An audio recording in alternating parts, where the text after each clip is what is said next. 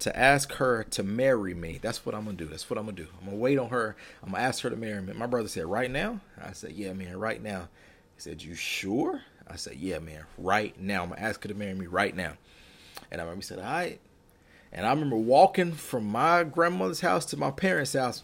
Well, we lived in the cul-de-sac, so it wasn't that far. But I'm trying to tell you, it was the farthest walk, it was the longest walk. I'm telling you, I felt like I was walking the green mile, the long, the long mile. And I remember when I got the ring, I looked at him. He said, "Hey, it ain't too late to back out." and I remember thinking, "Nah, I can't back out." But I was so anxious. I was so anxious. And if y'all know me, I never get nervous. I never get shook. Um, it don't matter how many people I'm speaking in front of. I can speak in front of five. I can speak in front of 10,000, 15,000. Does not matter. My knees don't shake and my voice don't shake. I remember how bad my voice was shaking. And I can't, I couldn't recall whether or not if I was nervous or I just wanted to go perfect. But I remember I was trying to wait on the perfect moment. And it clicked to me sometimes you're waiting for something that's already been created. Sometimes you're waiting for something that's already been created. And I'm here to tell whoever that is that's been waiting for far too long it's time to stop waiting. It's time to move now. It's time to do what you've been waiting on doing. It's time to start that business. It's time to get where you've been trying to get in life. The time is now. Simon Peter said to them, if we can go to this episode of John chapter 21, said, Listen to me, I'm going fishing. They had just went to the tomb. Tomb was empty. They just saw Jesus and all this other stuff. The tomb was empty. Talked to the Marys and all this other stuff, man. Listen, and then they got to figure out what in the world is about to happen. So they met in the upper room. They got to see him. Um, they got down Doubting Thomas. He got to see the holes in his hands and all this stuff. He got to feel it. And after that, I'm telling you, it was a little overwhelming because they had traveled with this man for years, right? And so now all of a sudden we go from being with him every day to seeing him ascend. And now it's like, what am I supposed to do? And so what made me happy about that is uh, they went back to what was comfortable. They went back to what was normal. What happened was Peter was a fisher. When he found, when Jesus found Peter, he found him in the same place that Peter was about to go. He found him fishing. He said, Leave those nets. I'm going to make you fishers of men. And not only had Peter become an accomplished fisherman, but he said, You know what? I'm going to trust this man. I'm going to go become a fisher of men. So after he had traveled with Jesus and been through everything, he said, Peter, do you love me? That got me excited. Listen, Peter said, Lord, you know I love him. He said, Listen, I need for you to feed my sheep. he asked him again, he said, Peter, do you love me? Peter said, Lord, you know I love you. Why why why you gotta why you gotta do me like that? Lord, you know I love you. He said, Well then shepherd my sheep. He said, Peter, I gotta ask you one more time. Peter, do you love me?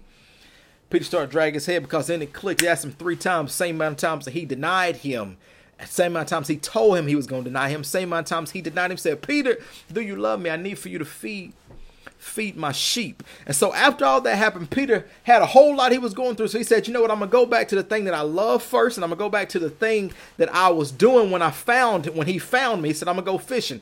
And he said, so immediately him and the other disciples got in the ship. It was nighttime, y'all. I'm telling you, it was nighttime, and I couldn't figure out why in the world it was nighttime and they went fishing on this boat. Did I tell you it was nighttime? I've never been fishing, but from what I understand, you want to get out there early but not nighttime. You want to get out there early before the dew rises, but you don't want to go at night. I've never heard of anybody going at night, so I had to study this text. I said, why in the world would they go out there at night for this stuff? Man, it started to click with me. I was struggling all week. I said, man, why in the world? Why did they go fishing at night? Why did they go fishing at night? And I'm gonna tell you, cause at nighttime it said that that night they caught nothing.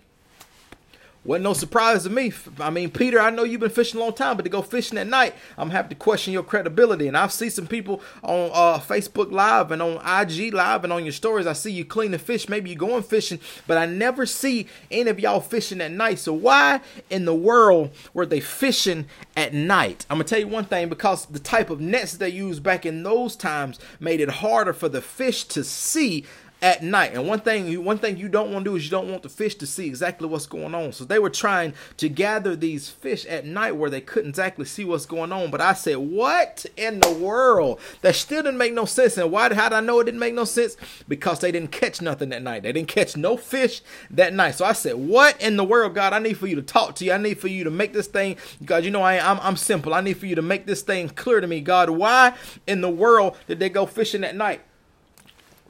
And he says, Chad, it's simple.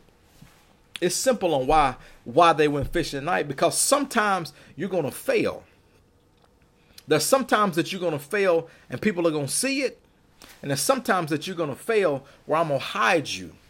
And so, what you got to learn, you're learning behind closed doors. It ain't meant for everybody to see you fall every time because remember, there are some people in your circle, there are some people in your inner circle who are simply around you for the day that you fall, for the day that you crash and burn, for the day that you fail, for the day that you hit the ground, not so they can help you up, not so they can figure out exactly what's going on, so they can be of some assistance. But some people are in your life, some people are assigned to your life simply for the day that you crash and burn. I need for you to hear me closely this night when they were fishing wasn't one of them times where they needed a bunch of people to be around to see what was going on in their failures. These people were fishing, and that night they caught nothing.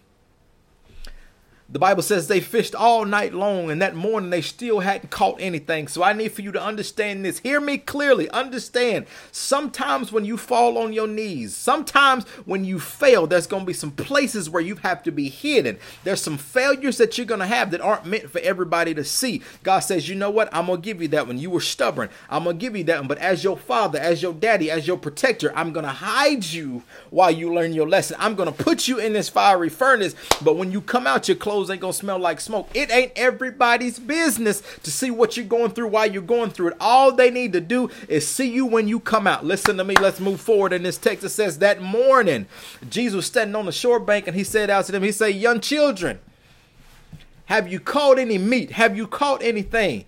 Quickly they answered him. They said, No, sir, they haven't. And by that time, uh, uh, uh, if you if you use your common sense, if you study this text, it says that well, I need for you to cast your net on the right side. And I said, why in the world had they been casting a net on the left side the whole night? Teach Roseboro, I think I will. Listen to me. Um, um, uh, uh, what happened is it started to click with me that it didn't say in the Bible that Jesus yelled to them. It didn't say that he hollered to them. It said that he saith to them, Have you caught anything? And if you only speaking to me and I can hear clearly what you're saying, that means I'm not that far out. And I've never been fishing. I told you this before at the beginning. I've never been fishing. But what made sense to me was they couldn't have been that far out fishing. In other words, when you're close up to the to the bank to the shore, you're not gonna catch that many fish because fish like to be where it's cool. They like to be deeper out in the water. but God said, cast your net on the right side. Listen to me. This is how God works. God, God, I'm telling you, man, I'm glad that you're a friend of mine. I'm glad that you're my daddy, my master, my savior. Because what it says is the right side of the boat was the closest to the shore. which means there was less room for them to catch fish. Probability of them catching fish was even lower when they casted the net on the right side of the boat. But listen to me, it said that when they cast the net on the right side of the boat, what they pulled up, they didn't have room enough to receive it. What you saying, Roseberry? Because I don't want to give out too many nuggets tonight. What you saying? I'm saying that if you just learn to be obedient, be quiet, be obedient with what God is telling you. It may not make sense to you. Listen, you're in the shallow water. I need you to cast your your net out in the shallowest part of the water. God, that don't make a whole lot of sense. But just like these disciples, they didn't question him. What they do, they cast the net down on the right side. And don't miss that word cast. Cast simply means to throw down.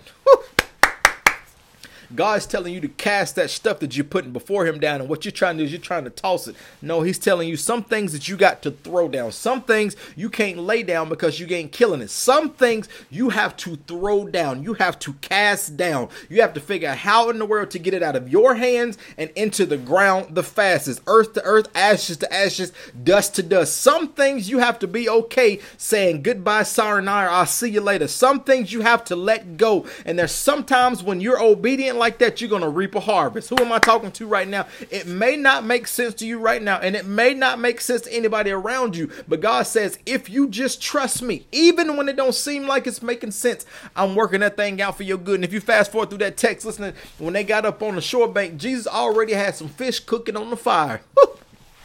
What you saying, Roseburg? He said, I've already supplied all of your needs. My goodness. While you were out fishing, I was already preparing your harvest. What you did was show your faith. What I need for you to understand, what I need for you to make make click for you tonight right here is simple. All you have to do is be obedient. God says, I've already got your blessing lined up for you. In your obedience, you're going to reap what I've already got for you. You've got to learn to trust God He's going to work that thing all out for your good. Stop fighting it. Stop being impatient. Stop thinking like you got that thing figured out because if you had it figured out, you wouldn't need a friend like Jesus. What a friend we have in Jesus. Where all of our sins and griefs to bear. What a privilege it is to be able to carry everything to God in prayer. God, I thank you right now. God, you are so perfect and so amazing. God, I thank you that even when it didn't make sense, even when it didn't look like it was going to work out for my good, God, you caused everything to work out for my good. Even when it seemed like I was drowning in my own mess. God, you were a protector the whole time, God. Even when it felt like I couldn't see my way through, God, you were the light at the end of the tunnel, God. You were a lamp unto my feet, God. Even when it seemed like I felt like giving up, God, you held my head up and you gave me joy. This joy, can I teach like I feel it?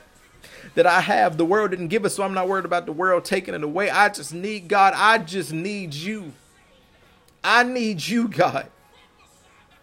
I'm not waiting any longer I need you, God. I'm not waiting any longer, God. I need you.